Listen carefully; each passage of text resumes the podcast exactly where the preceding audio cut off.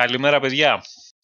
Ε, είμαστε στο 18ο Xcast του Xbox 365. Για άλλη μια Κυριακή μαζί σας να συζητήσουμε διάφορα θέματα που αφορούν το Xbox και το gaming γενικότερα. Ε, θα μιλήσουμε σήμερα με τον Μιχάλη τον Αγιοργιωτάκη, ε, τον Βασίλη τον Παπαλαγάρα, τον Παναγιώτη τον Μαντί και τον Κώστα τον Γιαλαμά. Έχουμε απαρτία σήμερα. Λοιπόν, θα μιλήσουμε για Inside Xbox που έρχεται, για Halo Infinite και φήμες που έχουν να κάνουν με το budget του και το κατά πόσο μεγάλο είναι ή δεν είναι, ξέρω εγώ, το project. Ε, Game Pass, πάρα πολλά νέα σχετικά με το Game Pass. Sea of Thieves, ε, Mortal Kombat θα συζητήσουμε λίγο γιατί δεν έχουμε πει τις προηγούμενες εκπομπές για την beta που είδαμε και παίξαμε και περισσότερο Κώστας που έλειπε. Ε, θα μιλήσουμε λίγο για το Star Wars και για τα παιχνίδια που είναι και για το παιχνίδι που είναι ανακοινωθεί βασικά και διάφορα έτσι άλλα θεματάκια. Ε, καλημέρα σε όλους παιδιά. Καλημέρα παιδιά. Καλημέρα πάνω. Καλημέρα παιδιά σε όλους. Καλημέρα παιδιά. Καλώς σας βρήκα. Καλημέρα σε όλους. Λοιπόν, να ξεκινήσουμε με το Inside Xbox και την ανακοίνωση της εκπομπής που είχαμε. Μιχάλη, για πες εσύ έτσι, δύο λογάκια γι' αυτό. Λοιπόν, την Τετάρτη είχαμε την επίσημη ανακοίνωση του επόμενου επεισοδίου Inside Xbox για τον Απρίλιο, ε, το οποίο θα πραγματοποιηθεί στις 16 Απριλίου, συγκεκριμένα τα μεσάνυχτα εκείνης της ημέρας, ώρα Ελλάδας. Τώρα υπάρχουν αρκετά ενδιαφέροντα θέματα. Θα δούμε ε, το μεγάλο update του Sea of Thieves. Ε, θα έχουμε και preview του The Hunter's Call, του νέου mod που θα ε, προσθεθεί στο παιχνίδι, αλλά και του Arena.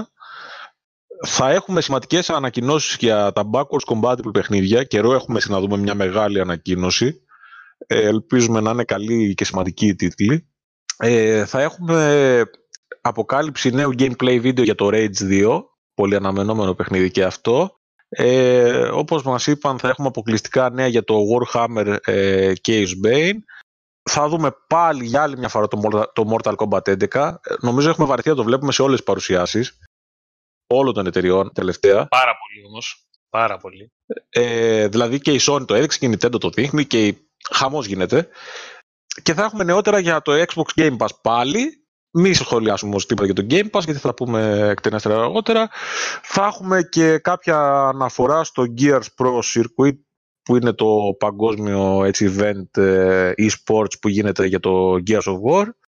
Και από ό,τι φαίνεται θα έχουμε και κάποια, κάποιες ανακοινώσεις που έχουν να κάνουν με την E3. Τώρα σίγουρα θα μάθουμε πότε θα γίνει το Fan Fest και λεπτομέρειες τέτοιες.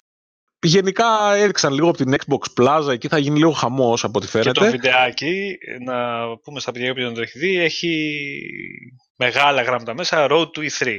Ναι, εντάξει, είναι, είναι προεκλογική περίοδος που λέμε. Έτσι, έτσι, έτσι. Λοιπόν, θέλω να μου πείτε τώρα όλοι ένα-ένα, ξεκινήσει από σένα Μιχάλη, από αυτά που δεν έχουν ανακοινωθεί και που δεν ξέρουμε σχετικά στο Inside Xbox, τι θα θέλατε επιπλέον να δείτε σε αυτό το Inside Xbox. Γιατί το προηγούμενο η αλήθεια ήταν λίγο ψόφιο. Ε, το, το, προηγούμενο ήταν ψόφιο, εντάξει δεν είχαμε. Ε, αυτό που θα ήθελα εγώ να δω και λείπει για άλλη μια φορά και μου κάνει εντύπωση που λείπει είναι ε, γιατί δεν έχουμε κάτι σχετικό με το Age of Empires πάλι. Ενώ είχαμε ένδειξη ότι θα έρθει κάποια σημαντική ανακοίνωση και μας το είχαν πει, δεν μπήκε στο προηγούμενο Inside Xbox, μου κάνει εντύπωση που δεν μπαίνει και τώρα.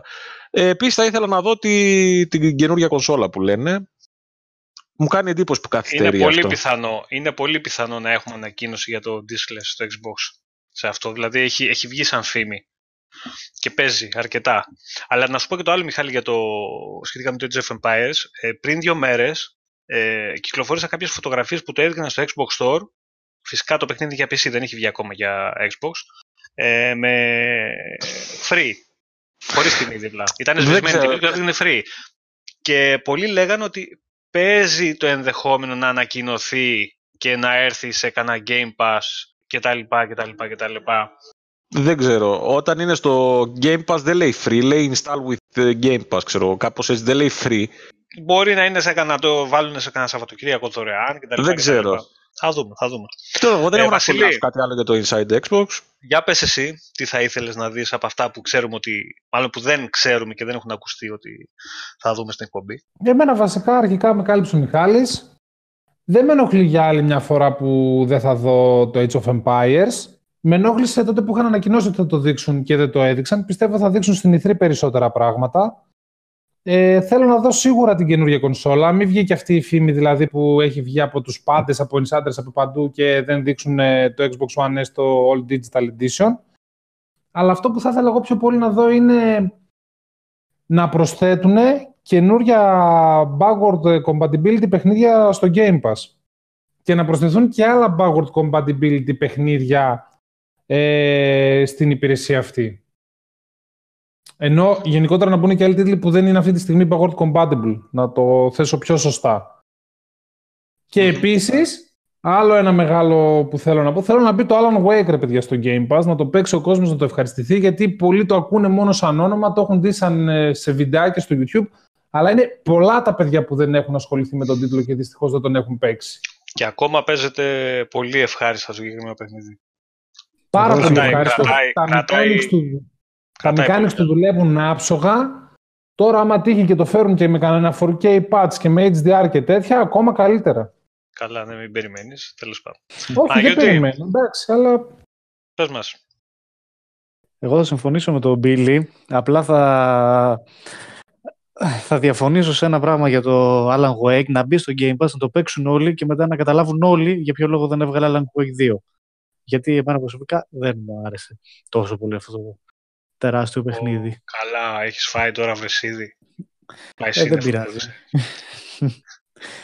Ε, Παιχνιδάρα. λοιπόν, και θα ήθελα να δω στο Inside κάτι παραπάνω για το Gears 5, το οποίο φαίνεται αρκετά ενδιαφέρον και αρκετά με εντρικάρει πάρα πολύ αυτή η νέα ιστορία που δείχνουν στο, που δείξανε στο ένα τρέιλερ αυτό που είδαμε. Επίσης, Και να θέλω πούμε, να- Μιχάλη, και σχετικά πάνω σε αυτό που είπες, Παναγιώτη, ε, Μιχάλη, για να πούμε δύο λογάκια για την beta που ανακοινώθηκε ή που διέρευσε ότι θα ξεκινήσει κτλ. κτλ.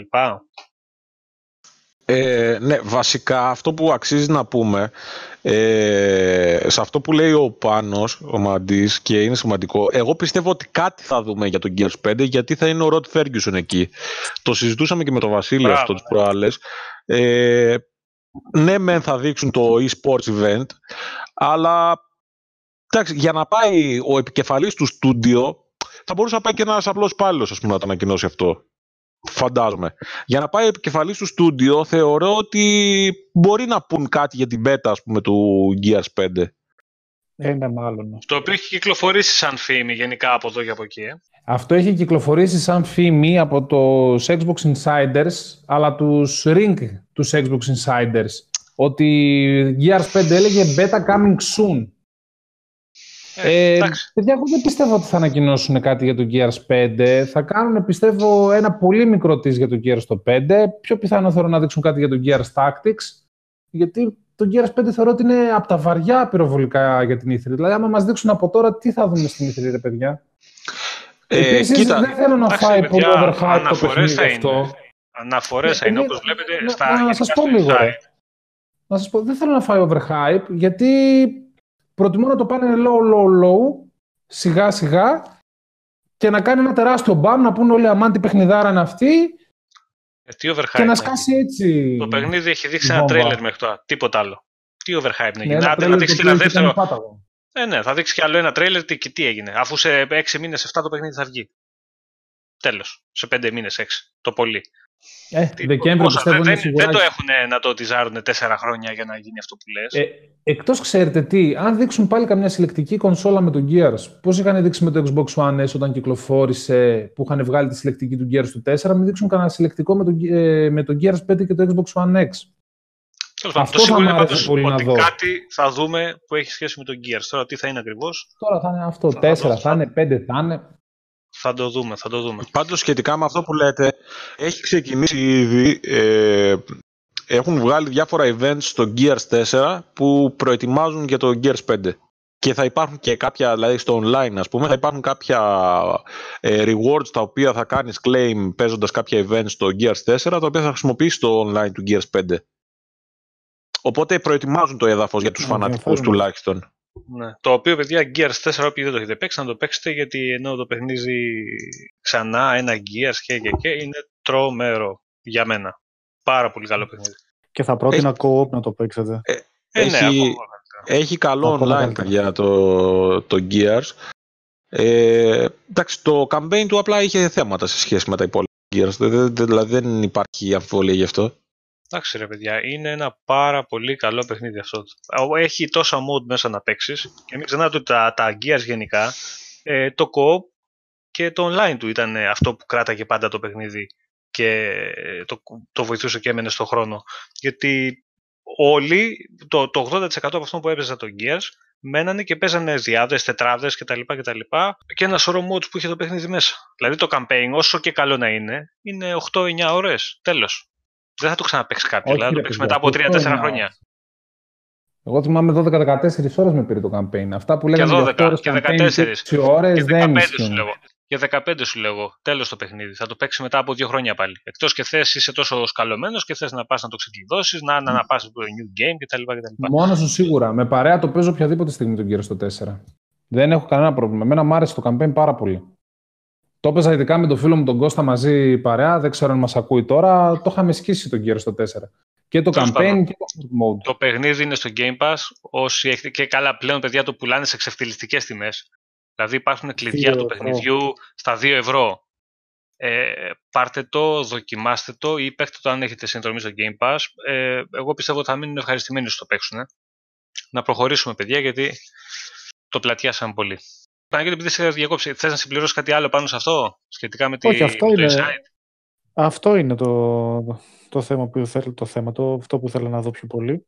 Εντάξει, με κάλυψαν και ο Μιχάλης και ο Βασίλης και εσύ. Οπότε ας πάμε και στο Μια χαρά. επόμενο θέμα. Κώστα, τι περιμένεις εσύ; Εγώ πέρα από νέα κονσόλα που είπαν τα παιδιά, ε, έχω γίνει τόσο άπλιστος πια με τα παιχνίδια που με έχει κάνει το Game Pass τόσο άπλιστος που θέλω συνέχεια κι άλλα, κι άλλα, κι άλλα, κι άλλα, κι άλλα. Και θέλω να βγάλουν, θέλω να βγάλουν δύο-τρία καινούργια έτσι horror, ρε παιδί μου, έτσι το παραδοσιακό, το horror, το καλό, όχι με εξωγήινους και...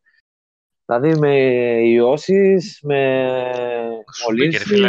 μπήκε το Prey τώρα, δεν έχεις παράπονο. Μια χαρά παιχνίδι είναι το Prey. Ε, δεν, το, δεν το έχω κατεβάσει ακόμα, να σου πω την αλήθεια. Να το δεις, να το δεις. Ε, αυτό, δηλαδή θέλω καινούργια παιχνίδια, δηλαδή να μου δείξουν καινούργια παιχνίδια, κάτι καινούριο, να με εντυπωσιάσει. Κάτι, δηλαδή να μην το έχω ξαναδεί. Εντάξει, θα περιμένεις και εσύ όπως και εμείς για, για τέτοια θέματα. Κάνα Αλλά μήνα ακόμα. μέχρι, να, ναι, μέχρι να δεις, κατέβασε και παίξε το Prey, να το ευχαριστηθείς. Λοιπόν, προχωράμε παιδιά, τα πάμε για το Inside Xbox. Να πούμε ξανά ότι είναι η εκπομπή στις 16 Απριλίου τα μεσάνυχτα. Θα κάτσουμε εκεί παρήτσα να τη δούμε στο facebook όλη η ομάδα εκεί στο team. Θα δούμε αν κάνουμε και κάτι διαφορετικό, αν μας, ε, μας βγει να το κάνουμε κανένα live. Θα δούμε τώρα πώς θα τη βολέψουν. Πάντως θα το δούμε παρήτσα, την εκπομπή όπως και την προηγούμενη. Πάμε τώρα στο επόμενο και να πούμε δύο λογάκια έτσι για τη φήμη που κυκλοφόρησε σχετικά με το Halo Infinite της 343 και τις φήμες που το φέρνουν να είναι το μεγαλύτερο και ακριβότερο project στην ιστορία του gaming. Τώρα βέβαια αυτό είναι βαρύ πολύ ε, και έχει πολύ φαΐ από πίσω με αξία συνολική δεν είπαμε 500 εκατομμύρια δολάρια. Μιχάλη 500 εκατομμύρια δεν ήτανε; Είναι 500 εκατομμύρια Ναι, plus 500. χωρίς το marketing μέσα. Είναι καθαρά μόνο για την παραγωγή και την ανάπτυξη του τίτλου. Λοιπόν, ποιος θέλει να το πιάσει να αναλύσει λίγο αυτό το, το θεματάκι; Βασίλη, Μιχάλη, όποιος θέλει, πείτε δύο λόγια και να μιλήσουμε πάνω σε αυτό. Ε, με βάση μια πηγή που βγήκε στο Xbox Dynasty, ένα γερμανικό site, φημολογείται, λέει ότι το, αυτό που είπαμε τώρα ρε πάνω, ότι το παιχνίδι, λέει, η παραγωγή ανάπτυξής του θα κοσ- κοστίζει μέχρι στιγμής, λέει, 500 εκατομμύρια δολάρια χωρίς την- τα ποσά για το marketing. Αν σκεφτεί κανείς το άλλο παιχνίδι που θυμάμαι εγώ να είχε κοστίσει τόσα πολλά λεφτά, ήταν η ανάπτυξη του Destiny, το οποίο κόστησε μεν 500 εκατομμύρια δολάρια, το έχουμε ξαναπεί, το έβλεπα διαφήμιση στον κινηματογράφο, μόνο σε ψυγείο δεν το έβλεπα διαφήμιση. Αλλά τα 150 εκατομμύρια ήταν τα λεφτά που κόστησε η ανάπτυξη του παιχνιδιού. Τα υπόλοιπα 300-350 Marketing. είχαν πάει στο marketing. Τώρα προσωπικά, να σου πω από τη μία έχει μια βάση αυτή η φήμη.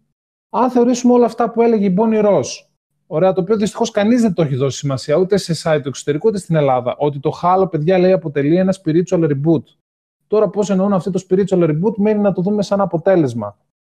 Ε, και από την ώρα που το Halo έρχεται και στο PC, που καλό ή κακό είναι η μεγαλύτερη πλατφόρμα που υπάρχει εκεί έξω για video game, ε, δεν χάζει και εκεί στη Microsoft. Σίγουρα θέλουν να φτιάξουν ένα Halo επικό.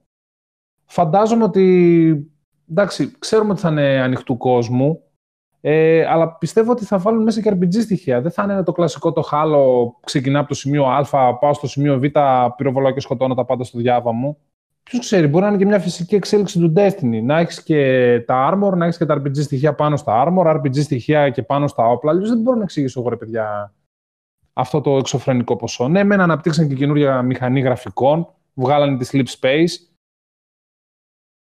Προφανώς Όπως ήταν το Destiny προσωπικά για μένα μια φυσική εξέλιξη του Halo, φαντάζομαι αυτοί θα κάνουν το Halo Infinite μια φυσική εξέλιξη του Destiny. Α δούμε εκεί πέρα και κανένα raid πάνω στο Halo το Ring. Ποιο ήταν το τέταρτο, το δέκατο τέταρτο, ποιο είναι ρε παιδιά αυτό που δείξαν στο Halo, θυμάται κανένας; Και ε, τώρα βάζεις δύσκολα. Πάντως μην ξεχνάτε ότι θα παίξει και πολύ σημαντικό ρόλο το online και co-op που θα έχει το Infinite, που θα βασιστεί πάνω σε αυτό, που σίγουρα θα έχει ας τα πούμε, του, σαν του Destiny, τα Strike, τα Raid και αυτά όλα και με εβδομαδιαίο, ημερήσιο εβδομαδιαίο και μηνιαίο περιεχόμενο. Δηλαδή, ε, αυτά βλέπουν οι πιο πολλοί να έρχονται σε αυτό το νέο τίτλο, μαζί με ένα ε, campaign, επικό πάνω, campaign. Ξέρεις, δεν ξέρουμε αν θα έχει αυτά τα πράγματα όμως που έχει το Destiny, δηλαδή αν θα έχει Ναι, αυτά τώρα τα λέω για, για να καταλάβει ο κόσμος περίπου πώς το εννοούμε. Όχι ότι θα έχει αυτά, σαν και καλά τα ίδια ή παρόμοια. Δεν το ξέρουμε πώς θα είναι αυτό το πράγμα, θα το δούμε. Εγώ πάντως το ε, βλέπω πολύ λογικό να είναι έτσι όπως λέει ο Μαντής. Θα μπορούσε, σας το έχω ξαναπεί αυτό νομίζω, θα μπορούσε να πατήσει τη λογική του Forza Horizon. Ένας ανοιχτός κόσμος, στον οποίο θα μπορούν να, γίνουν όλα, να γίνονται όλα αυτά. Και το campaign και τα online events. Αυτό ε, το φαντάζομαι πολύ Εντάξει, και, γενικά, το, και γενικά μπορεί να πατήσει πάνω στο, στο lore που έχει το, το Halo και να στήσει συνέχεια από πίσω περιεχόμενο. Δεν έχουν πρόβλημα.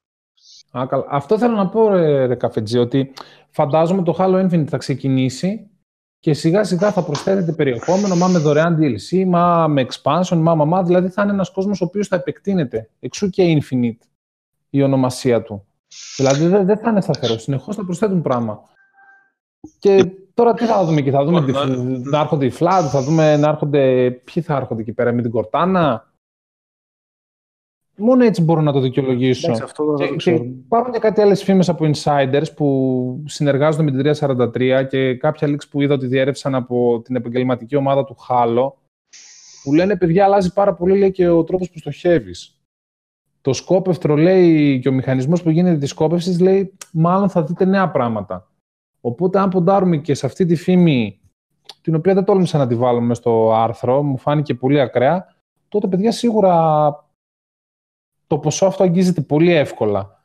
Και μακάρι να ισχύει κάτι τέτοιο και να έχει αποτέλεσμα. Καλά, βέβαια να πούμε ότι και το site που έχει βγάλει τη, τη συγκεκριμένη είδηση δεν έχει και καμιά φερεγγιότητα. Δηλαδή, μη, ε, επειδή το έγραψε ναι. και το είδαμε εμείς και το, ε, το ξανα το δημοσιεύσαμε ότι είναι φήμη, παιδιά, και οι φήμες έχει να κάνει και με το ποιος τις βγάζει πολλές φορές. Ε, εμείς πιάσαμε και πατήσαμε πάνω σε αυτή τη φήμη και θεωρούμε αυτό που λέει ο Βασίλης ότι α, ναι, κάλλιστα θα μπορούσε να φτάσει σε αυτά τα επίπεδα. Τώρα δεν λέμε ότι θα γίνει. Απλά και χτίσαμε παιδί... λίγο πάνω σε αυτό, ώστε να μπορούμε να πούμε ότι α, ναι, έτσι κάπως θα και μπορούσε να δικαιολογηθεί. Και ένα παιδί ο που το σχολίασε κάτω από το κείμενο το είπε πολύ ωραία, ότι λέει επειδή βγαίνει και στο PC, από εκεί πήρε και εγώ αυτή την ιδέα και την είχα ξεχάσει. Είναι πολύ λογικό λέει να αυξήσουν το budget. Γιατί αμέσως αυξάνεται λέει και η βάση χρηστών του. Ναι, αλλά ε, να σας θέσω εγώ ένα άλλο θέμα. Ε, επειδή μου αρέσει εμένα να μιλάμε πρακτικά και τα νούμερα να τα αναλύουμε λίγο τι σημαίνουν, πρέπει να σκεφτούμε λίγο το εξής. Αυτή τη στιγμή η, η 343 έχει προσλάβει όποιον υπάρχει και δεν υπάρχει. Έχει προσλάβει μέχρι και fans για να εκπροσωπήσουν τη γνώμη του κοινού για το τι παιχνίδι θέλουν ε, ε και δοκιμαστές τέλος πάντων. Έχει προσλάβει modders του παιχνιδιού ε, τους οποίους τους κυνηγούσε δικαστικά σε διάφορα περιστατικά και τώρα τους έχει προσλάβει. Έχει πάρει πόσο κόσμο από παντού και έχει φτάσει γύρω στα 650 άτομα το στούντιο. Δεν το ξέρουμε επίσημα, αλλά τόσο υπολογίζεται και ο Κλομπίλ κάπου εκεί το έβαλε. 650 άτομα με ένα μέσο μισθό ας πούμε, που σε τέτοιες δουλειές, developers και τέτοια είναι αρκετά καλά τα λεφτά. 5.000 δολάρια ας πούμε, το μήνα. Μιλάμε σε βάθος 3-4 χρόνων που απαιτείται για ανάπτυξη ενός τίτλου, μιλάμε για 150 εκατομμύρια. Μη σας κάνει τόσο μεγάλη εντύπωση το 500 εκατομμύρια. Ε, γιατί εντάξει, εμείς προφανώς δεν ξέρουμε ακριβώς πού πάνε όλα αυτά τα λεφτά στην ανάπτυξη ενός παιχνιδιού. Δεν ξέρουμε τι ανάγκες υπάρχουν. Αλλά σκεφτείτε ότι όταν έχεις μαζέψει σε ένα στούντιο τόσο κόσμο να δουλεύει σε ένα παιχνίδι, γιατί δεν έχει ξαναγίνει αυτό το πράγμα. Η Capcom, ας πούμε, μπορεί να έχει χίλιους developers και λοιπούς συνεργάτες εκεί, αλλά δουλεύουν ταυτόχρονα ας πούμε, σε 10 τίτλους. Στο ναι. Resident Evil δούλεψαν 800. Δεν δούλεψαν όμως 5 χρόνια σε ένα παιχνίδι. Αυτή τη στιγμή δουλεύουν 600 και άτομα σε ένα παιχνίδι. Είναι λογικό, όπως και στο Red Dead, ας πούμε. Υπάρχει μεγάλο κόστος λόγω πάρα πολύ προσωπικού. Και είπε και η Bonnie Ross ότι αναπόφευκτα, αν και δεν το θέλουμε, θα υπάρξουν και κάποιες υπερορίες για να βγει το παιχνίδι. Ναι, ναι, ναι. Και έχει γίνει με αυτές τις υπερορίες και γενικά τις ώρες πάνω στα παιχνίδια και το τρώνε Σκεφτείτε, σκεφτείτε λίγο ότι είναι και αυτά θέματα. Δηλαδή, μόνο το κόστος του προσωπικού, όταν έχεις τόσο κόσμο σε ένα στούντιο, είναι πολλά λεφτά. Πώς να μην κοστίσει ένα παιχνίδι; Δηλαδή, δηλαδή το, τα 500 εκατομμύρια budget, από ό,τι καταλαβαίνω, θα περιλαμβάνουν και αυτό το σκέλος. Εντάξει, τώρα εμένα μου φαίνονται υπερβολικά πολλά τα λεφτά για, για ένα παιχνίδι. Ξέρεις μπορεί τι... να το πιάσει, αυτό που λέει ο Μιχάλης ισχύει, μπορεί να το πιάσει, αλλά να, σαν σύνολο, σαν διαφημίσεις, σαν προσωπικό, από τον πρώτο στην 343 μέχρι το τελευταίο να πληρωθούν όλοι γιατί πρέπει να πληρωθούν. Για, να αυτό δεν το ξέρουμε γιατί δεν ξέρουμε τι φτιάχνουν. Δηλαδή εμείς πάλι μόνο υποθέσεις κάνουμε και να ξέρουμε το αποτέλεσμα, εμείς δεν θα μπορούμε να πούμε ναι αυτό είναι ένα παιχνίδι 500 εκατομμύριων. Γιατί ποτέ δεν, θα μάθουμε και ποτέ δεν αυτό. Ναι, δεν ξέρεις ας πούμε οι ηθοποιοί που παίρνουν ας πούμε για, τα, για το voice acting και τα πώς το λένε, που κάνουν τις κινήσεις και τις καταγράφουν και τα λοιπά, ε, πόσα λεφτά παίρνουν. Δεν έχουμε ιδέα. Οπότε πού να ξέρουμε αν είναι δικαιολογημένα αυτά τα λεφτά; Μπορεί και να είναι πολλά, μπορεί και να είναι και λίγα. Δεν ξέρω. Μπορεί την ώρα που θα βγάλει το κράνος ο Master Chief να είναι ο Σταλόνε από μέσα, οπότε θα δικαιολογηθούν αυτά τα λεφτά. Τέλος πάντων, αυτό που εκεί που θέλω να καταλήξουμε τέλος πάντων είναι ότι εμείς δεν έχουμε, δεν πάρουμε θέση σε αυτή τη φήμη αν ισχύει, γιατί δεν έχουμε τη, τη γνώση, το know-how να πούμε ότι ναι, είναι πολλά, είναι λίγα, δεν ξέρω τι. Αλλά όπως φαίνεται και από αυτά που ακούμε, είναι δεδομένο ότι είναι μια ακριβή triple A παραγωγή. Τώρα τα υπόλοιπα θα δείξει ιστορία. Ναι, ναι. Μα αντί αυτό που είπες, ότι άμα βγάλει το Master Chief το κράνος και είναι στα λόνια από μέσα, θα τα πληρώσουν σε μηνύς τα λεφτά αυτά. Ο Κριστιανό Ρονάλντο θα είναι μέσα. Μην είναι ο Μέσι. Ή μήπως να είναι ο, ο Αλέξης. Θα, σκοτώνει, θα σκοτώνει ο Master Chief και θα δείχνει τους κοιλιακούς, έτσι. Ε, μπορεί να είναι ο Jon Snow. Ναι, ναι. Όχι, όχι, ο Αλέξης θα είναι εδώ πέρα ο Super Alex που έχουμε εδώ στη Λάρισα. Για αυτούς πάμε, στο, πάμε στο επόμενο που είναι και το, έτσι, το θέμα που βασικά θα μαζέψουν πολλά έτσι, να συζητήσουν πάνω στο Game Pass που είναι και το επόμενο θεματάκι γιατί βγήκανε πολλά αυτή τη βδομάδα. Ε, να ξεκινήσουμε με τις προστίκες. Τι λέτε, ή να συμπληρώσουμε τα παιχνίδια που θα φύγουν τέλος του μήνα. Ναι, ας πούμε αυτά που θα, θα φύγουν και μετά λοιπόν, αυτά που θα έρθουν. Να πούμε τα δυσάρεστα. Ωραία, ωραία. Δυσάρεστα. Δυσάρεστα. δεν θα το έλεγα. Λοιπόν, στο προηγούμενο Xcast θα σε ενημερώσαμε και με το άρθρο που είχαμε βγάλει στο site για τα έξι παιχνίδια που θα φεύγανε τέλος του μήνα. Ε, τα οποία να τα ξαναπούμε έτσι μια στο γρήγορο είναι το Homefront, το The Revolution, το Όλοι Όλοι 2, το Excel Edition, το Outlast, Sheltered, Sonic and, ε, Sonic and Knuckles και το Unmechanical, το Extended Edition. Ε, αυτά είναι τα έξι που είχαμε ανακοινώσει από την προηγούμενη εβδομάδα μας είχαμε μάθει ότι θα φύγουν. Ε, την πέμπτη προσθέθηκαν άλλα τέσσερα σε αυτή τη λίστα, σύνολο 10 δηλαδή, τα οποία είναι το όλοι όλοι το πρώτο, το Pumped BMX Plus, το The Golf Club, το οποίο μας ενδιαφέρει πολύ λιγότερο που φεύγει, θα σου πούμε μετά το γιατί, και το The Swapper, το άλλο παζλάκι. Ε, σύνολο 10 παιχνίδια. Ε, δεν θα κλάψουμε για κανένα. Το είπαμε και την προηγούμενη εβδομάδα. Ε, κανένα στην ουσία μεγάλος τίτλος δεν αφαιρείται από την υπηρεσία. Αντίθετα όμως, έχουμε τρομερές προσθήκες για έναν ακόμα μήνα. Και πολλοί λένε, Μιχάλη, Βασίλη, Παναγιώτη, Κώστα, ότι είναι από τους καλύτερους της υπηρεσίας. Και όντως είναι πολύ δυνατός. Ε, θέλετε να πείτε τα παιχνίδια μία, βάζε, Μιχάλη; Ε, όπως ε, περιμέναμε, σας είχαμε ενημερώσει και, και με προσθήκες ε, κατά τη διάρκεια του Απριλίου. Συν δύο που είχαμε στις αρχές Απριλίου. Ε, που είχαμε το Marvel vs. Capcom Infinite και το ε, Minecraft. Ε, αυτές είναι το Master Hunter World στις 18 Απριλίου, το Prey και το Golf Club 2 τα οποία έχουν ήδη μπει, στις 11, μπήκαν στις 11 Απριλίου, το Master Hunter World όπως είπα στις 18, όπως και το Walking Dead The New Frontier, το οποίο είναι η τρίτη σεζόν του, της σειράς ε, της Telltale. Ε, στις 24 Απριλίου πρόκειται να μπει το δεύτερο επεισόδιο του Life is Strange 2 και στις 25 Απριλίου θα μπει το Resident Evil 5. Νομίζω είναι πάρα πολύ καλές προσθήκες για όλα τα γούστα. Ε, για πολλούς είναι ίσως ο καλύτερος μήνας ε, ever του Game Pass. Εντάξει, τώρα το Monster Hunter είναι τεράστια προσθήκη. Δεν αξίζει, παιδιά, να αγοράσει κανείς πλέον ε, Life Strange κανένα παιχνίδι. Δεν αξίζει να αγοράσει The Walking Dead γιατί όπως καταλαβαίνετε θα μπει και η αυτή η σεζόν μπήκε τρίτη και η επόμενη τελευταία θα μπει και αυτή στο Pass. Έτσι πάει το πράγμα. Τώρα Prey και Master Hunter Wolf είναι παιχνιδάρες. Είναι πολύ μεγάλοι τίτλοι και ο κόσμος έχει ψηλοτρελαθεί. Και γενικά αρχίζω, βλέπω να αρχίζουμε να βρίζουμε το pass γιατί δεν προλαβαίνουμε να παίξουμε, δεν ξέρουμε τι να πρωτοπαίξουμε και βλέπω από τα απλά παιχνίδια τελικά στο τέλος να παίζουμε τίποτα. τη βλέπω τη δουλειά.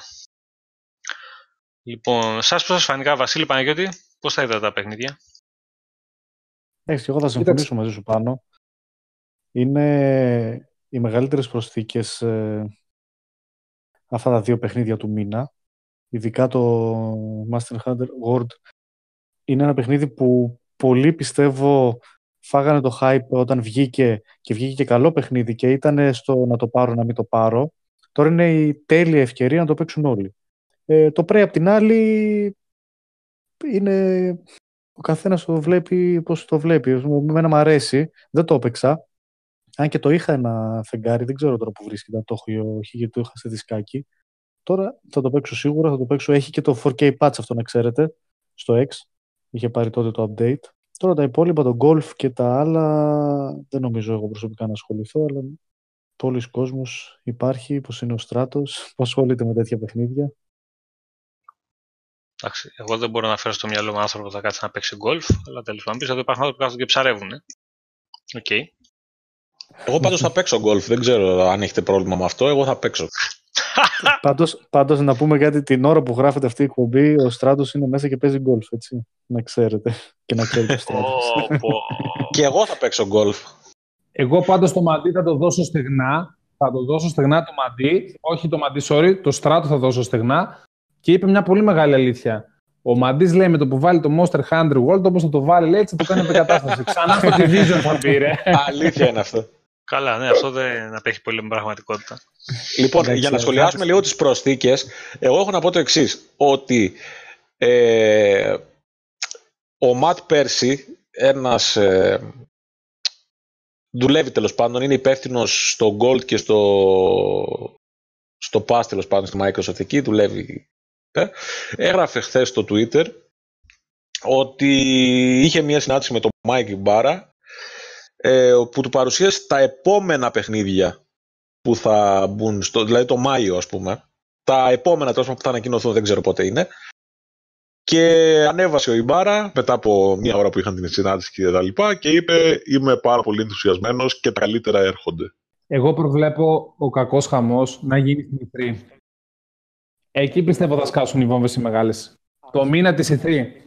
Α μην τρελαινόμαστε, γιατί ο Ιμπάρα κάθε μήνα γράφει το ίδιο πράγμα, έτσι. Ναι, και κάθε μήνα και, και, κάθε, Αυτό, ναι. Και κάθε μήνα πέφτει μέσα και εμείς νομίζουμε ότι το κάνει για διαφημιστικούς σκοπούς και για hype, αλλά όντως ε, κάθε μήνα λέει wow. Όχι έτσι, αφού αυτός ο Πέρσι τώρα που σου λέω έγραφε ο άνθρωπος σοβαρά τώρα, όχι για marketing λόγους, ότι έχω άγχος αν θα του αρέσουν τα παιχνίδια που έχουμε κλείσει συμφωνία. Γιατί αυτός είναι υπεύθυνος ναι. για να κλείνει συμφωνίες. Ναι, ναι. Και είπε εντάξει όλα καλά. Εγώ θέλω να, μας πει, ο, θέλω να μας πει ο Κώστας ο Γιαλαμάς τι θα παίξει από τα παιχνίδια. για πες Κώστα. Καταρχήν βάλανε το Resident Evil 5 που είναι το μοναδικό από την παλιά σειρά που έχω αγοράσει. Δηλαδή χάθηκε κόσμος να βάλουν το 6, να βάλουν το 4. Δεν χαίρεσαι το 6. Το 6 το είχε μέσα. και βγήκε. Ε, δεν το έχω προλάβει εγώ. Είχε το Zero, είχε το, το 1, είχε. Δεν, είχε το, δεν το έχω προλάβει το 6. Δεν χαίρεσαι για τον υπόλοιπο κόσμο. Ε, εντάξει, είναι πολύ καλό παιχνίδι. Όσοι δεν το έχουν παίξει, που πιστεύω να είναι δύο-τρει σε όλο τον κόσμο, ε, να το παίξουν. Εγώ μεταξύ Ε, αυτών. Και εγώ. Κι εγώ, κι εγώ, κι εγώ, κι εγώ, κι εγώ. Μια Πολύ Λίτσα, ωραίος από τους έξι στον πλανήτη, Για δύο είναι το- στο το- cast. Πω, πω, για άνομα. Το 5, να ξέρετε, τρομερός σε κοοπ. Ε, αλλάζει όλο το παιχνίδι. Ναι, και το 5 και το 6 το έχουν κάνει έτσι για να παίζει με παρέα. Βέβαια ξεφεύγει λίγο από το Resident Evil. Το... Δηλαδή πάει σε, σε άλλο στυλ παιχνιδιού. Αλλά δεν πειράζει, είναι ωραίο να πειραματίζεσαι. Ε, Κώστα, εμείς θα, τα, εμείς θα τα λέμε Biohazard, δεν τα λέμε Resident. Ναι, ναι. Εμείς είμαστε σκληροπυρηνικοί fans και θα τα λέμε εργοστασιακά τα πράγματα. Δεν μας αρέσουν Έτσι. τα μοντέρνα. Έτσι, το, έτσι. το, το Prey πώς σου, φάνε, το πώς σου φαίνεται καλή προσθήκη, εσένα που σου αρέσουν και τα horror, ρε παιδί μου, αυτά τα... αυτού Κοίτα, του να σου πω είδους. την αλήθεια. Καλά, το Prey εγώ δεν το λες και δεν- horror. Ε, πώς, πώς δεν το το λες, έχω. ε, το ξεκίνησα Μια παιδιά και χαρά είναι horror. ψυχεδέλεια. Χοροράρα είναι, όχι horror. Γαμώ τα παιχνίδια. Ε, παιδιά, μην μου το θυμίζετε το Prey. Το έχω αγοράσει ένα χρόνο τώρα. Μία που το έβγαλα από τη ζαλατίνα, το έκανα install και δεν το ξανάβαλα ποτέ, ρε. Και τώρα μπαίνει στο Game Pass. Να Να, σου πα- πω την Συγγνώμη για τη αλήθεια. διακοπή. Το οποίο παιδιά είναι από την, από την Arcane, έτσι, την εταιρεία που έχει φτιάξει τα Dishonored. Να σου πω την αλήθεια, ε, ε, όταν το είχα δει από το εξώφυλλο, δηλαδή καμιά φορά, άμα δεν μου άρεσε το εξώφυλλο, δεν μπαίνω καν στον κόπο ούτε να πατήσω ξέρεις, στο YouTube να δω ρε παιδί μου τίποτα. Και δεν μου άρεσε το εξώφυλλο και δεν, δεν το ήξερα το παιχνίδι. Δεν καν. Και τώρα που είπε ο Πάνος ότι, που είπα προηγουμένως για τα horror παιχνίδια, να θέλω να δω horror παιχνίδια, μου είπε ότι έκανα αυτή την προσθήκη. Και δεν το, δεν το έχω ασχοληθεί καν αυτό το, με αυτό το συγκεκριμένο ρε παιδί μου. Δες το, Εντάξει, δες το. αυτό όπως και το Alien, το Isolation, το, για το- τα horror, ρε παιδί μου. Ξέρεις τι γίνεται, το Alien είναι πιο, πιο survival παιχνίδι, ρε παιδί μου. Έχει, έχει να κρυφτείς περισσότερο, δεν έχει τόσο action μέσα, δεν έχει τόσο δράση. Το άλλο είναι πιο, πιο κοντά στα γούστα, ξέρω εγώ, του περισσότερου κόσμου. Δηλαδή, το παίζεις πιο ευχάριστα. Είναι δύσκολο το άλλο, είναι δύσκολο παιχνίδι στο, στο να σε κρατήσει. Α, δε- δε- Δύσκολο δεν είναι για όλους μάλλον. Το Prey παίζεται πιο, πιο ευχάριστα σχετικά. Τέλος πάντων, αυτά με τις Όπως- προσθήκες στην υπηρεσία. Και να δούμε τώρα, γιατί έχουμε και άλλα θέματα για το Game Pass. Υπάρχουν ε, διάφορες προσφορούλες που έχουν βγει. Πολύ καλές προσφορές γενικά, όχι προσφορούλες. Λοιπόν, η πρώτη είναι ε, για όλους τους υπάρχοντες συνδρομητές και όσοι έχουν ενεργή συνδρομή, επέκταση ε, για τρεις μήνες συνδρομή τους στη μισή τιμή, δηλαδή στα 15 ευρώ, αντί για 30 που είναι η κανονική τιμή. Αυτό ισχύει για όλους τους συνδρομητές. Έχει ξεκινήσει από τη Τετάρτη, Πέμπτη, πότε βγήκε ρε Μιχάλη αυτό; Ε, Νομίζω, από, νομίζω- τετάρτη, από Τετάρτη. Τετάρτη και θα κρατήσει η προσφορά αυτή, θα είναι διαθέσιμη μέχρι τον Ιούνιο. Ε, Αυτό που δι- δεν ξέρω και δεν έχω δει, δεν, έχω- δεν ρωτήσαμε και τα παιδιά να δοκιμάσουν, είναι το αν μπορούμε να το επαναλάβουμε. Δηλαδή, αν μπορούμε να την ξαναγοράσουμε την τριμή. αυτό δεν το ξέρω. και Ε, κάτι πρέπει να δούμε, δηλαδή. Την προηγούμενη Αν φορά που έχετε έκανε αγοράσει, αντίστοιχη προσφορά ήταν εξάμηνη, μπορούσε. αν θυμάστε, και ήταν 30 ευρώ. Δηλαδή το ίδιο πράγμα, απλά σου έδινε εξάμηνη. Και μπορούσες Ε, όμως. Μπορούσες όμως να πάρεις δεύτερο εξάμηνο. Ε, τώρα δεν ξέρω. Βέβαια, να έχουν υπόψη όλοι όσοι το κάνουν ότι χρειάζεται πιστοτική έτσι, για να το κάνεις. Δεν μπορεί να το κάνεις με. Μπορείς να το κάνεις balance, αλλά πρέπει να έχεις πιστοτική για να εγγραφείς στη συνδρομή χρεωστική. έτσι ώστε να χρεώνεσαι τους επόμενους μήνες. Και μπορείς Ναι. μετά, αφού πληρώσεις τους τρεις μήνες, να απενεργοποιήσεις την επαναλαμβανόμενη χρέωση. Και τε- εντάξει, το λέμε και το ξαναλέμε αυτό και το γράφουμε και στα άρθρα. Μπορεί να είναι κουραστικό, αλλά είναι σημαντικό, πολύ βασικό, παιδιά, παιδιά. γιατί μην βρεθείτε. Μην σας πούμε εμείς τώρα, ε, ξέρεις τι, πάρε τρεις μήνες και τελικά βρεθείς να πληρώνεις 10 ευρώ χωρίς να το έχεις καταλάβει μετά ένα μήνα. Είναι λίγο παράλογο. Και Εντάξει, δε- δεν είναι και όλοι εξοικειωμένοι τόσο πολύ με τα συμπλήν που έχουν οι υπηρεσίες συγκεκριμένες. Δηλαδή, αυτό με την κάρτα την υποχρεωτική και την ε, συνδρομή είναι λίγο, θέλει λίγο ψ- ψάξιμο και πολύ, μπορεί να το ξεχάσει κάποιος πολύ εύκολα. Και, και πα- παράδειγμα, εγώ είχα αφήσει ε, στο Game Pass ε, στον πρώτο μήνα που είχα βάλει δοκιμαστικό όταν είχε ξεκινήσει, είχα αφήσει την κάρτα μέσα και με χρέωσε 10 ευρώ τον επόμενο μήνα. Εντάξει, Θα το έβαζα μεν, αλλά το ξέχασα. Πάντως, άμα μπορώ να στακάρω Προσωπικά τρίμηνα, σκέφτομαι να αγοράσω κανένα χρόνο τουλάχιστον. Εντάξει, ναι. Βάλτε, παιδιά. Πολύ πιθανό να γίνεται. Όσο γιατί μπορείτε, όσο μπορείτε βάλτε, γιατί όπως φαίνεται, εκεί θα πάει το πράγμα. Όπως Απλά είπε να και ο Μιχάλης διευκρινίσω κάτι. Α, πες Ματίν, ε, θα πω μετά εγώ. Έλα. Ναι, όπως είπε ο Μιχάλης πριν, ε, πέρυσι τον Ιούνιο που είχε κάνει στα 30 ευρώ το εξάμηνο, μπορούσες να βάλεις 60 ευρώ και να πάρεις δύο εξάμηνα ένα χρόνο με 60 ευρώ. Το πιο πιθανό είναι να πάρεις τόσο γίνεται και πολύ. αυτό τώρα, να βάλεις, ξέρω εγώ, τα τρι- 30 ευρώ και να πάρεις ένα εξάμηνο. Ή να βάλεις, ξέρω εγώ, 60 ευρώ, πάρεις ένα χρόνο, ξέρω, δεν- φαντάζομαι Θα το δύο πράγματα. δοκιμάσω και θα σας πω. Και εγώ θα το Ε, δοκιμάσω. απλά να και θα διευκρινίσω το γράψω κάτι. στο group. Ε, την προηγούμενη φορά εγώ προσπαθούσα να κυρώσω τη συνδρομή μέσα από το Xbox και να στακάρω την εξάμηνη την προσφορά που ήταν με τα 30 και δεν μπορούσα να το κάνω. Από τον υπολογιστή όμως γίνεται. Πρέπει να κυρώσεις συνδρομή μέσα από το site της Microsoft και από εκεί να το ξανανεώσεις. Γιατί εγώ μέσα από το Xbox την προηγούμενη φορά προσπαθούσα δεν μπόρεσα να το κάνω. Ναι, Να είναι πεις, πολύ... Billy, να Δυστυχώς πεις είναι λίγο- λίγο πολύπλοκο. Να πεις λίγο τα βήματα σε, σε ένα λεπτό αν είναι εύκολο. Για να ξέρουν και τα παιδιά. Ε, από τον Μιχάλη τα άμαθα. Τίποτα. Ε, όπως είπε ο Μιχάλης, βάζεις την πιστοτική κάρτα για να μπορέσεις να γραφείς τη συνδρομή. Ε, Συγγνώμη, Ωραία, εγώ έχω βάλει μια πιστωτική προπληρωμένη. ή χρεωστική, έτσι, ναι. Ναι, ναι, εγώ μία έχω ό,τι βάλει να μια- και προ- πληρωμένη και Ναι, ναι, ναι. ναι. Ναι, εγώ έχω βάλει με οποιαδήποτε προπληρωμένη για να- κάρτα κάνεις αγορές και στα μαγαζιά. Ναι, με οποιαδήποτε κάρτα που Μαγαζιά, λέει και δεν ο Μιχάλης, έχει θέμα. κάνεις αγορές και στα μαγαζιά που κόβεται. Προσωπικά Ωραία, έβαλα μια βάζεις ένα- προπληρωμένη να μην αγχώνομαι. Θέλει έναν τρόπο πληρωμής. Τέλος πάντων, λοιπόν, η επόμενη προσφορά που, ε, που έχει βγει έχει να κάνει πάλι τρίμηνη συνδρομή ε, με ένα ευρώ για νέους συνδρομητές που όμως υπάρχει το ενδεχόμενο, γιατί και αυτό δεν το έχουμε ε, τσεκάρει 100% να δουλεύει και σε όσους είχαν βάλει Game Pass και απλά τους έχει λήξει.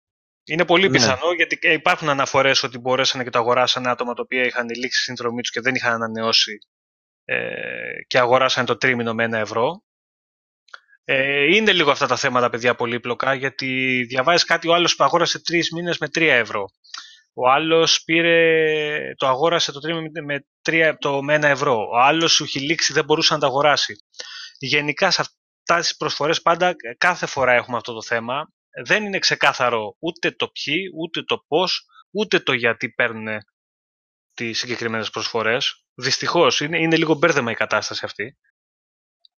Αλλά σίγουρα όσοι δεν έχουν βάλει ε, ποτέ Game Pass παίρνουν τρεις μήνες με ένα ευρώ. Αυτό είναι, παιδιά, τρομερή προσφορά για να μπει κάποιος στην υπηρεσία.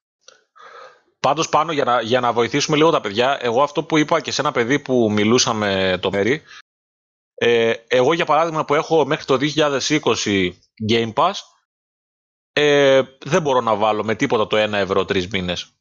Για κάποιον που λύγει μέσα στο μήνα, μπορεί να περιμένει να λήξει και μετά να δει αν μπορεί να βάλει με το 1 ευρώ τρεις μήνες. Ναι, ναι, ναι. ναι. Είναι μια καλή λύση να γίνει αυτό. ναι. Επίσης, αν κάποιος ε, το έχει δοκιμάσει και έχει δει ότι του έχει λήξει, ας γράψει στα σχόλια από κάτω στο βίντεο αν του λειτουργήσε, δηλαδή αν του λήξει η συνδρομή και μπόρεσε να αγοράσει με το 1 ευρώ τους τρεις μήνες την προσφορά, να μας πει από κάτω να ξέρουν και τα παιδιά. Λοιπόν, αυτά. Νομίζω για το Game Pass δεν έχουμε κάτι άλλο. Είπαμε τα παιχνίδια, είπαμε τις προσφορές.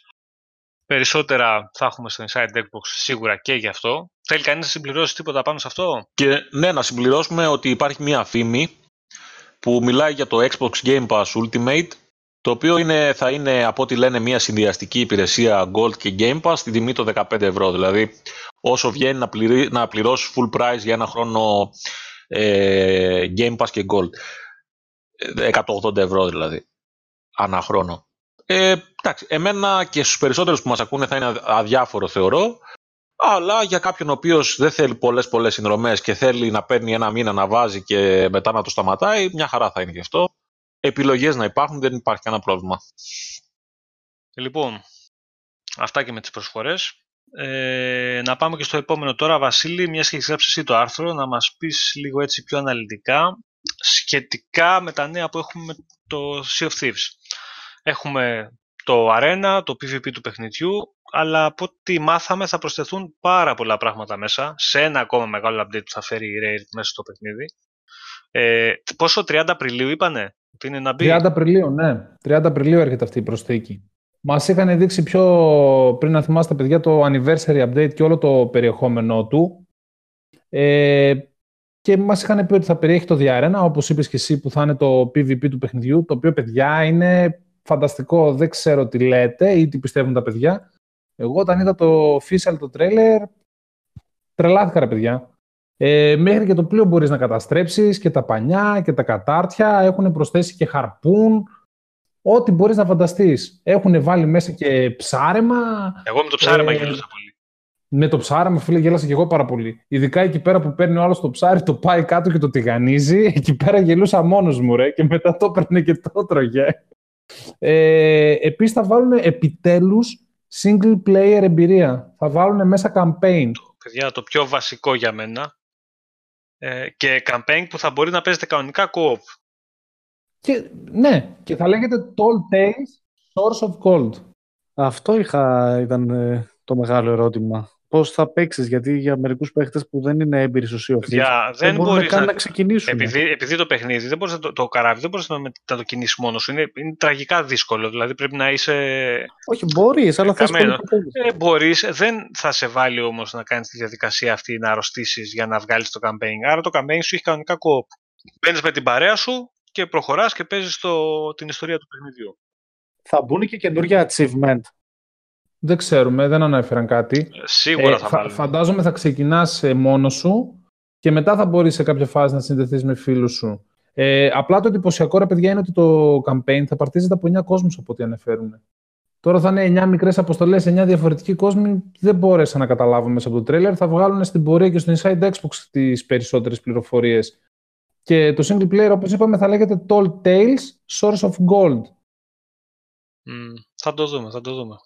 Θα το δούμε. Θα το δούμε Πάντως πολύ καλό το ότι η εταιρεία συνεχίζει και υποστηρίζει το παιχνίδι. Δηλαδή ασταμάτητα προσθέτουν περιεχόμενο και κάθε μήνα που περνάει γίνεται καλύτερο. Ε, μιλάμε για άλλο παιχνίδι τώρα. Μιλάμε για Sea of Thieves 2 εύκολα με αυτή την προσθήκη που έχουν κάνει. Ειδικά άμα παρατηρήσεις όλο το βίντεο από το Arena και με τον τρόπο που δουλεύει και το χαρπούν και τα λοιπά, πώς παίρνεις τα κυβότια κάθομαι και σκέφτομαι, ρε παιδιά, πόσο διαφορετική θα ήταν η μοίρα αυτού του παιχνιδιού, έτσι και είχε βγει day one όπως είναι τώρα.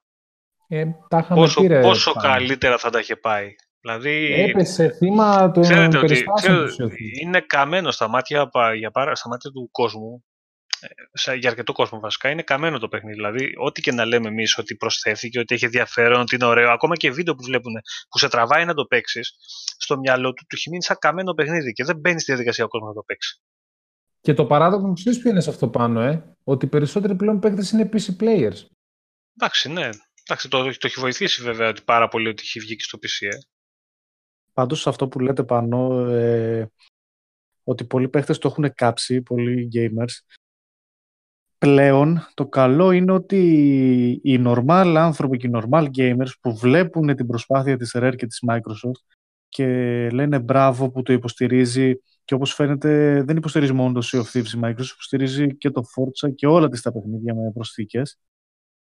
Ε, γυρίζουν, το ξαναβάζουν, το ξανακατεβάζουν τώρα είναι και στο Game Pass και το παίζουν και πάλι αυτό που λες, ότι φαίνεται ότι ο κόσμος έχει ξαναγυρίσει, έχουν γεμίσει οι servers και περνάνε καλά. Δηλαδή, ακόμα και εμείς περιμένουμε, το, το συζητούσα προχθές πάλι με τα παιδιά, περιμένουμε να μπει το update, να ξαναγυρίσουμε στο Sea of Thieves, που θα αφήσουμε τώρα παιχνίδια σαν το Division και το Anthem για να πάμε στο Sea of Thieves πάλι. Έτσι, για να δούμε τι είναι αυτά τα καινούργια που θα βάλουν μέσα. Και άντε, εμείς πες ότι θα το παίξουμε. Ξέρω πολλούς άλλους που δεν παίζουν τέτοια παιχνίδια, που περιμένουν πώς και πώς το update για να μπουν μέσα να παίξουν ένα campaign, να μαζέψουν μερικά achievement, να δούνε τι νέο προσθέθηκε, όπως ο Κούλης περιμένει να δει και τον Παπαγάλο επιτέλους, να πάρει ένα Παπαγάλο. κατά, ένα μεγάλο, κατά ένα μεγάλο ποσοστό η πλειοψηφία που θα χαρεί με τα updates και με όλα αυτά που μπαίνουν στα παιχνίδια είναι οι παίκτες που παίζουν ήδη. Το μεγαλύτερο ποσοστό. Τα υπόλοιπα όλα απλά είναι συν έξτρα τα οποία θα κρατήσουν, θα, κρατήσουν ε, θα, θα πάρουν κόσμο που θα ξαναγυρίσει το παιχνίδι και πολύ μικρό το ποσοστό που θα ξεκινήσει να παίζει το παιχνίδι επειδή προσθεθήκαν αυτά τα πράγματα. Εγώ δεν πιστεύω ότι θα μπει μέσα και θα γίνει χάμος το παιχνίδι θα μπουν 50 εκατομμύρια κόσμος επειδή μπήκε το ψάρεμα και το PvP. 50 εκατομμύρια δεν θα μπουν. Απλά ε, είναι καλό ότι μερικοί normal άνθρωποι το βλέπουν και λένε ότι μπράβο που το υποστηρίζει και δεν το άφησε να πεθάνει. Εγώ το λέω και το ξαναλέω. Αυτό το παιχνίδι, αν μπεις και το παίξεις με παρέα, είναι τρομερό. Πολύ γέλιο. Ό,τι πιο διασκεδαστικό υπάρχει αυτή τη στιγμή εκεί ε, έξω.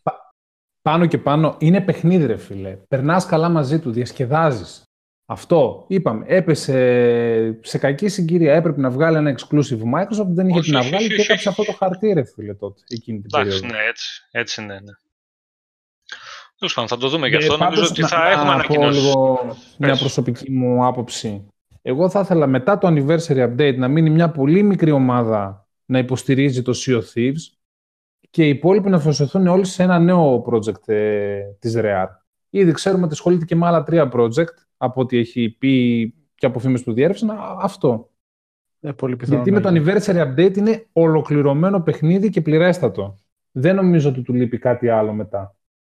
Μ' άρεσε αυτό που είπες, Billy, Sea of Thieves 2 μετά το μεγάλο ε, update. Είναι Sea of Thieves 2. Όχι δεν Sea of Thieves 2 να βγει, ότι αυτό Όχι, θα γίνει. Το, με, το update, με το update γίνεται Sea of Thieves 2. Έτσι, έτσι. Ε, να προσθέσουμε ακόμα ότι και στο Mixer θα βάλουν ειδικό κανάλι το οποίο θα λέγεται Diarena Online. Όποιος θέλει να σπιμάρει το Diarena θα τον πετάει εκεί πέρα και θα είναι κάτι σαν το. Πώς τα λένε αυτά που έχει το PUBG, το Apex και τα λοιπά, Hype Zone. Ναι, ναι, ναι. Hype θα είναι το ναι. αντίστοιχο αποκλειστικά για το Sea of Thieves. Λοιπόν, τέλος πάντων. Πάμε στο επόμενο θέμα που είναι ένα περιστατικό που συνέβη έτσι με το Destiny 2 ε, κάτι που έγινε με την Bungie και ένα όπλο το οποίο έχει προκαλέσει λίγο αντιδράσεις ε, στο κοινό σε κάποιες πλατφόρμες. Να μας πει λίγο ο Βασίλης τι, τι συνέβη που το παρακολούθησε το θέμα. Το προηγούμενο Σαββατοκύριακο ο Ξουρ πουλούσε το εξώτικο όπλο, το Trace Rifle Wave Splitter σε όλες τις πλατφόρμες, και στο PS4 και στο Xbox και στο PC. Το πρόβλημα είναι όμως ότι αυτό το exotic με την ονομασία Trace Rifle Wave Splitter είναι exclusive του PS4 από όσο γνωρίζουμε, τουλάχιστον μέχρι το Σεπτέμβριο. Φυσικά όλοι οι χρήστες και του Xbox και του PC πήγανε τα αγόρασαν από το Xur με το αντίστοιχο το νόμισμά του και το χρησιμοποιούν. Ε, όπως έγινε γνωστό αυτό το πράγμα διέρευσε και η Bungie βγήκε να απολογηθεί και να πει ναι γνωρίζουμε ότι σας δώσαμε αυτό το όπλο, έγινε κατά λάθος, δεν έπρεπε να σας το δώσουμε ακόμα, είναι exclusive του PS4, θα δουλέψουμε σε έναν τρόπο τους ώστε να σταματήσουμε τη χρήση αυτού του όπλου αλλά λέει όσοι προλάβατε να τα αγοράσετε, μέχρι να υπέρθει αυτή η διόρθωση, θα μπορείτε να το χρησιμοποιείτε κανονικά. Με το που διορθώσουμε αυτό το πρόβλημα, ε, ναι μεν θα έχετε το όπλο κανονικά υπό την κατοχή σας, απλά δεν θα μπορείτε να το χρησιμοποιήσετε. Θα μπορείτε να το έχετε ή πάνω στο inventory σας ή θα μπορείτε να πάτε να το αποθηκεύσετε, λέει, στο Vault και όταν έρθει η ώρα του να κυκλοφορήσει και στις άλλες πλατφόρμες, δηλαδή στο Xbox και στο PC, θα μπορείτε να το χρησιμοποιήσετε κατευθείαν. Τώρα, ακριβής ημερομηνία για το πότε θα ξεκλειδώσει αυτό το αποκλειστικό του PlayStation 4 στο Xbox και στο PC δεν γνωρίζω να σας πω. Ε, πάμε στο επόμενο θέμα που είναι η, Mortal Kombat, ε, η beta του Mortal Kombat του 11 η οποία πραγματοποιήθηκε την προηγούμενη εβδομάδα και θα μας πει ο Κώστας δυο λόγια που το δοκίμασε. Θα σας πω και εγώ που έπαιξα λίγο. Ε, να δούμε περί τίνος πρόκειται. Το παιχνίδι πρόκειται να κυκλοφορήσει σύντομα. Κώστα, για πες μας. Καταρχήν έχω να πω ότι πριν μερικά cast είχα πει ότι θα είναι το ίδιο πράγμα, ότι θα είναι ένα ακόμα παιχνίδι ακριβώς το ίδιο, σε λούπα. Και βγήκα ψεύτης, γιατί το παιχνίδι είναι πραγματικά άλλο παιχνίδι, έτσι. Ε, να ξεκινήσω να πω ότι το επίπεδο δυσκολίας ε, έχει πέσει, δηλαδή έχει, έχουν βάλει στάδια τώρα, δηλαδή τα, τα προηγούμενα, δηλαδή και στο απλό να το έβαζες, δηλαδή στο normal, ήταν κάπως δύσκολο. Ε, τώρα έχουν βάλει ένα πιο χαμηλό επίπεδο, δηλαδή μπορεί να το παίξει οποιοδήποτε. Σε άλλους θα φανεί καλό αυτό, σε άλλους δεν αρέσει. Ακούω πολύ γκρίνια ε, σχετικά με αυτό το θέμα. Μετά, ε, σίγουρα δεν είναι ένα παιχνίδι που θα πατάς κουμπιά γρήγορα και ό,τι κάτσει. Το έχεις χάσει εκεί πέρα, αν το κάνεις αυτό. Πρέπει να μάθεις το χειρισμό και είναι, θα έλεγα, δύσκολα. Αυτό τώρα είναι λίγο περίεργο γιατί συνήθως στα fighting games έχουμε συνηθίσει όλοι έτσι να σπαμάρουμε, να μαθαίνουμε δύο-τρία κουμπιά. Δεν είναι, δεν είναι έτσι. Όχι, όχι, δεν είναι έτσι. Δεν είναι έτσι. Καμία, καμία σχέση. Επίσης, αυτό που έχω να πω είναι με τα γραφικά. Δεν περίμενα να έχουν κάνει τέτοια δουλειά. Δηλαδή, κάτσαν οι άνθρωποι και ασχοληθήκανε και φτιάξανε τα γραφικά. Ε, κάνανε δηλαδή. Δηλαδή, συνήθως βλέπεις σε, σε ένα τέτοιο παιχνίδι ότι είναι ένα background πίσω ότι είσαι κάπου και καλά, έχει γίνει ένα σκηνικό κάτι, ξέρω εγώ, και είναι επαναλαμβάνομο. Επα... Ότι αυτό το σκηνικό επαναλαμβάνεται. Ε, τώρα δεν έχει καμία σχέση, δηλαδή το έχουν, ε, έχουν αφαιρώσει χρόνο εκεί οι άνθρωποι. Βλέπεις ότι είναι κάτι άλλο. Επίσης, ήθελα να πω ότι ε, εγώ, είχε τέσσερις χαρακτήρες ε, μάλλον πέντε χαρακτήρες είχε το, η beta έκδοση μέσα και πήρα το Scorpion ο οποίος είχε την παραδοση... ήταν ο παραδοσιακός Scorpion δηλαδή δεν ήταν αυτός ο κακογερασμένος που έχουν περάσει τα χρόνια πάνω του που έχει ταλαιπωρηθεί, που έχει γίνει ξέρω εγώ super duper master ήταν ο Scorpion με τη, τα παραδοσια... την παραδοσιακή του φορεσιά, την, την παλιά. Τώρα δεν ξέρω βέβαια αυτό αν, αν θα είναι έτσι στο το παιχνίδι. Το αυτό έτσι θα είναι βέβαια. Ξέρεις τι, έχει μια λογική αυτό, το συζητούσαμε και μαζί, ότι έχουν βάλει ένα μικρό στοιχείο, τέλος πάντων από RPG όπως συνηθίζουν πλέον όλα τα παιχνίδια, ότι ναι, όσο, ναι, ναι. όσο παίζεις ε, κερδίζεις ε, αντικείμενα τα οποία μπορείς να φορέσεις στο χαρακτήρα σου. Οπότε παραμετροποιείς την εμφάνισή του. Αυτό το είχαμε δει και στο Injustice 2 της ίδιας εταιρείας.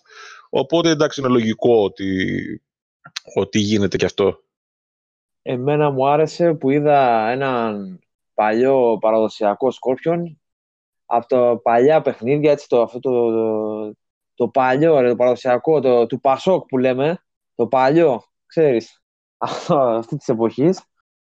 Ε, Επίσης, εντάξει, είχε ένα αγώνα, έτσι, ένα Tower Battle, έξι αγώνες. Ε, ήταν κάτι διαφορετικό. Σίγουρα δεν ήταν. Δηλαδή δεν έχει διαφορά με το X, ας πούμε, ή το Excel. Ε, σε, πιστεύω σε χαρακτήρες, δηλαδή πιστεύω να έχει τους ίδιους, ρε παιδί μου. Δηλαδή να έχουν βάλει άλλους καινούριους ή να έχουν αφαιρέσεις, ξέρω εγώ, να έχουν βάλει καινούριους χαρακτήρες. Ε, το μόνο αυτό αναμένουμε να το δούμε και θα είναι κάτι ξεχωριστό. Δεν θα θυμίζει σίγουρα τίποτα τα παλιά. Εντάξει, στον, πυρή, στον πυρήνα του είναι το γνωστό Mortal Kombat που ξέρουμε.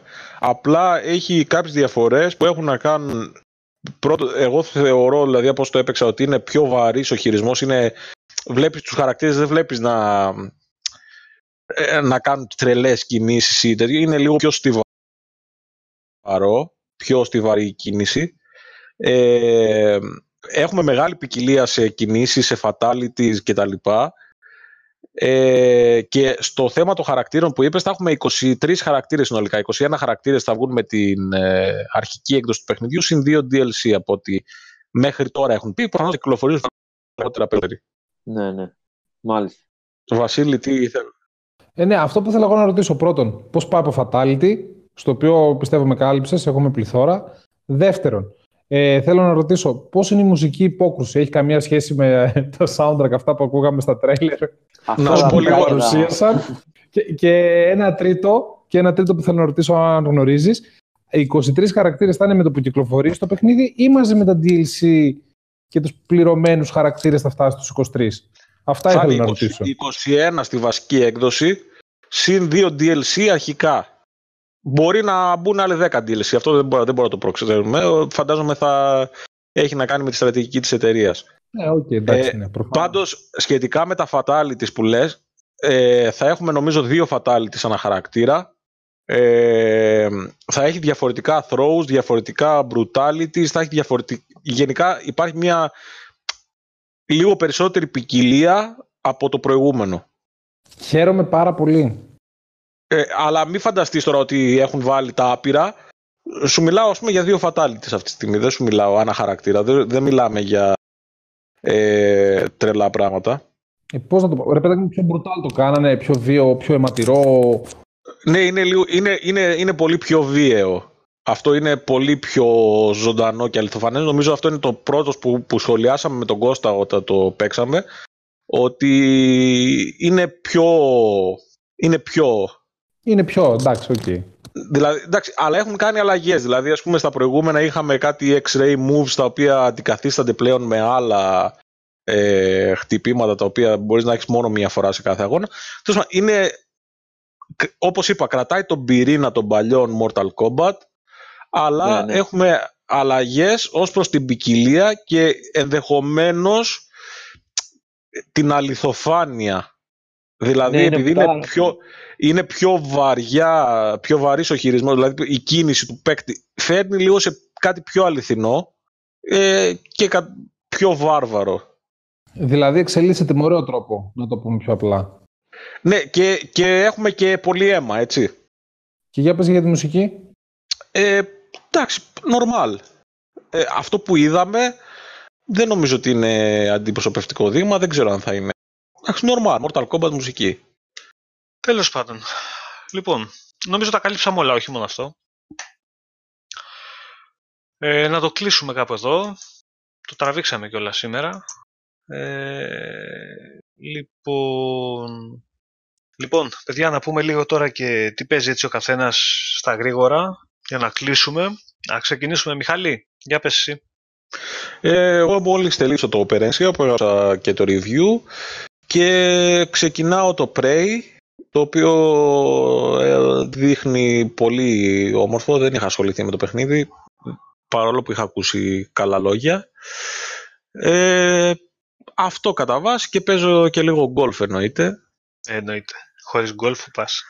Εντάξει και παίζω και το Generation Zero που και λίγο το οποίο εντάξει είναι κακό παιχνίδι όπως είπαμε αλλά έτσι για να περνάς λίγο τη χώρα, την ώρα σου για να εξερευνήσεις μια χαρά είναι. Badminton ποτέ θα βάλουν παιχνίδι να σας δω να παίζετε διάδες; Εμένα μου αρέσει πάρα πολύ το badminton να παίξουμε κόπ με το μαντί που τα αρέσουν τα κόπ παιχνίδια. Έτσι. Σας έχω. Λοιπόν, Βασίλη, για πες.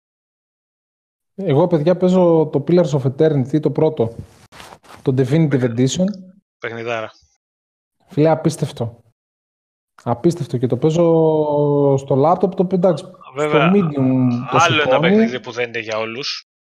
Όχι, δεν είναι για όλους. Είναι Όποιος- βαρύ, όποιος δεν είναι θέλει- όποιος- αργό. Όποιος δεν θέλει ιστορία και θέλει γρήγορη, δεν βαριέται το πολύ μπλα μπλα και θέλει γρήγορη πρόοδο και και και, μακριά. Μακριά όμως. Μα- Μακριά και αγαπημένη. Αλλά σε όποιον αρέσει ένα RPG στιβαρό, με βάθος, με δομή και μια πολύ ωραία ιστορία μέχρι στιγμής, να το δοκιμάσει οπωσδήποτε. Είτε σε Είναι- PC, είναι, είτε υπάρχει είναι, και στο Xbox. είναι, είναι RPG από τα παλιά. Από τα παλιά. Και είναι και της Obsidian, Ε, ναι, των εντάξει. Xbox Game Studios πλέον. Και το επόμενο Pillars θα είναι Xbox PC Exclusivity θα έχει βασικά. Ε, δεν νομίζω ότι θα βγάλουν και τρίτο. Όπως θα είναι αυτό το Pillars, όπως θα είναι. Ωραία. Ε, Παναγιώτη; Εγώ για τέταρτο συνεχόμενο έξκα θα πω ότι παίζω Division, αλλά παράλληλα ε, δοκιμάσαμε το Firestorm του Battlefield, το οποίο δεν, ε, λόγω αυτό που είπε και ο πάνω στην αρχή του ε, βίντεο, δεν προλάβαμε να γράψουμε κάτι, εγώ δηλαδή, στο site. Ε, δοκιμάσαμε, δοκίμασα δηλαδή και σε co-op τετράδα και μόνος μου solo. Το Firestorm είναι το Battle Royale του Battlefield 5, για όσους δεν ξέρουν. Ε, εμένα μου άφησε πολύ κακές εντυπώσεις. Τώρα, με τα παιδιά που το έπαιξα, οι δύο είναι προς το καλό, ναι, καλό, μέτριο, οι άλλοι δύο χάλια. Εγώ είμαι στους δύο που είναι χάλια. Το παιχνίδι είναι πολύ πολύπλοκο, δεν είναι για Battle Royale. Ο- Αυτό νομίζω το έχω ξαναπεί ότι ο χάρτης του είναι πολύ μεγάλος και με πολύ μεγάλη διαφορά ύψους για πρώτου προσώπου παιχνίδι που να είναι Battle Royale και σε δυσκολεύει πάρα πολύ στο σημάδι. Έτσι όπως έχουν κάνει τα καιρικά φαινόμενα με τη χιονοθύλα που έχει πάντα χιονοθύλα και βροχή, δεν βλέπεις που είναι οι εχθροί. Έχει ως αποτέλεσμα να τριγυρνάς μέσα σε έναν χάρτη τετράδες-τετράδες, με 64 άτομα παίζεται το παιχνίδι, να τριγυρνάς ε, 64-68 τώρα δεν θυμάμαι, τετράδες-τετράδες και να μην ε, να, να κυνηγάς συνέχεια τον κύκλο, να μην να δεν σου διευκρινίζει πέρα από τα χρωματάκια που είναι το πιο απλό τι όπλα να πάρεις. Το inventory είναι πολύ χαζό, θα το έλεγα, σε σχέση τώρα με άλλα παιχνίδια που το κάνουν πολύ καλύτερα, που το συγκρίνουμε, όπως είναι το Black Ops και το Apex. Δεν ξέρω τι να πω. Τα, τα όπλα φαίνεται ότι έχουν καλή αίσθηση, αλλά δεν φτάνει αυτό. Δηλαδή τριγυρνούσαμε κάνα τέταρτο, ψάχναμε να βρούμε, καθόμασταν και οι τέσσερις μέσα στα inventory και ψάχναμε να βρούμε τι σφαίρες παίρνει το τι, γιατί δεν διευκρίνιζε κάπου. Προσπαθούσαμε να βρούμε με το χρώμα που είχε μια πολύ λεπτή λωρίδα να σου πει ότι η MOV είναι για το MOV όπλο, αλλά τελικά δεν είναι για αυτό το MOV όπλο, είναι για το άλλο το MOV όπλο που έχει ο άλλος ο φίλος σου. Ψάχναμε να δούμε πώς το κάνει share, ένας στον άλλο να το δώσει. Τέλος πάντων, το, το παιχνίδι δεν είναι καλό. Ε, δεν μας άφησε καθόλου καλές εντυπώσεις. Ε, εκεί που λέγαμε τα καλύτερα λόγια, εγώ δηλαδή έλεγα τα καλύτερα λόγια για το online του και το PvP κομμάτι του, το Battle Royale είναι απέσιο. Η γνώμη μου είναι αυτή. Δυστυχώς για την DICE έπεσε και αυτή στη λούπα του Battle Royale και δεν έκανε καλή δουλειά. Καλύτερα να, να το αφήνανε εκεί που ήταν και να εμπλουτίζανε με τα στοιχεία, γιατί έχει πάρα πολύ ωραία στοιχεία, ωραία οχήματα, ωραίες ιδέες σαν Battle Royale, αλλά δεν δουλεύει. Δεν δουλεύει καλά. Δεν ξέρω τώρα τι ήθελε; Για πες Κώσταση.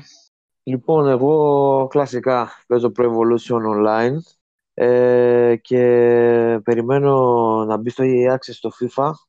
Φέτος έχω ξενερώσει πάρα πολύ με την Konami και σκέφτομαι αυτή. Το έχουμε ξαναπεί βέβαια πολλές φορές, άπειρα βράδια, απλά δεν το έχω τολμήσει ακόμα. Ε, έχω ξεκινήσει το story στο Marvel ε, vs ες, Capcom ε, και αρχίζει να μου αρέσει. Ενώ το είχα παίξει την προηγούμενη προσθήκη που είχαν κάνει στο Game Pass και δεν μου πολύ άρεσε. Έπαιξα το μεσημέρι ένα, ένα παιχνιδάκι έτσι πολύ παλιό. Έτσι, ήταν σαν ρέτρο το Jump, ε, Jump Jet Rex, κάπως έτσι Generation, Generation Zero έπαιξα. Με τον Μιχάλη παίζετε παρέα. Ε, ναι. Και εντάξει, δεν μου... Ήταν ψιλοκουραστικό, ενώ είναι ωραία τα γραφικά, ωραία, έτσι, ωραία ξεκινάει. Ήταν με ψιλοκούρασε λίγο. Ε, γενικά αυτά, αυτά τα, τα λίγα. Α, και προχθές που βαριόμουν, πριν δύο μέρες, έπαιξα πάλι το Resident Evil 2, το ξανατρεμάτσα για δέκατη, δέκατη τρίτη φορά. Αυτά. Ε, τώρα που είπα ξανάπαιξα ο Κώστας, είμαι σε μια πολύ λεπτή γραμμή να ξαναπαίξω το Red Dead Redemption 2. Θέλω να γράψετε στα σχόλια αν κι εσείς έχετε αυτή την αίσθηση και θέλω να μην νιώθω μόνος γιατί τρώω δούλεμα από τα παιδιά στο πάρτι που μιλάμε γιατί μόνο εγώ θέλω να ξαναπαίξω αυτή την παιχνιδάρα. Δηλαδή, Γράψτε... ρε μαλάκα, άμα κάνεις χαρακύρι, θα πεις και τα παιδιά από κάτω να κάνουν χαρακύρι. Όχι, ρε φίλε. Γράψτε μου κι εσείς, υπάρχει άλλος ένας που να θέλει να το ξαναπέξει, ή μόνο εγώ είμαι. Ε, Πάνω, εγώ, ξέρετε, εγώ, εγώ πάντως δεν το παίζω με τίποτα ξένα. Με τίποτα. Με εγώ τίποτα. θα το αρχίσω. Είναι θέμα ορών πλέον. Εντάξει, είναι όπως ξεκινάμε το Witcher 3. Κάθε εβδομάδα το ξεκινάμε ξανά δεύτερη φορά. Έχουμε παίξει ποτέ δεύτερη φορά. Ένα χρόνο τώρα, το ξαναξεκινάμε. Εντάξει, είναι το γνωστό από Δευτέρα κόβω το κάπνισμα. Εντάξει, θα, ναι. θα με δείτε να το παίζω και θα το δείτε. Αλλά θέλω να δω αν είμαι μόνος μου ή όχι. Με εσάς εδώ που μιλάω, να είμαι μόνος μου. Ρε φίλε, εγώ δεν το έχω τελειώσει και μια φορά το μήνα μπορεί να κάτσω μια Κυριακή να βαριέμαι, να μην ξέρω τι να παίξω και το βάζω και το συνεχίζω και είμαι ακόμα στο, στο δεύτερο, στο δεύτερο chapter και δηλαδή τόσο καιρό έχει βγει το παιχνίδι και είμαι ακόμα εκεί. Δεν το έχω, δεν το έχω τελειώσει. Είναι πολύ αργό. Είναι πιο αργό από το θάνατο. Δηλαδή δεν... Εγώ, παιδιά, Warfare παίζω, παίζω, έπαιζα και το προηγούμενο διάστημα, θα παίζω λογικά και θα παίζω και το επόμενο μέχρι να κάνω κάποια πραγματάκια και να φτάσουμε κάποια milestone έτσι που με βάλει. Μικρά και μετά βλέπουμε, έχει το Game Pass ένα σωρό παιχνιδάκια, αλλά κάτι, κάτι, κάτι από εκεί θα πιάσω. Μάλλον με, βλέπω, με βλέπω για Monster Hunter να το δοκιμάσω και έχει ο Θεός. Λοιπόν, αυτά να κλείσουμε.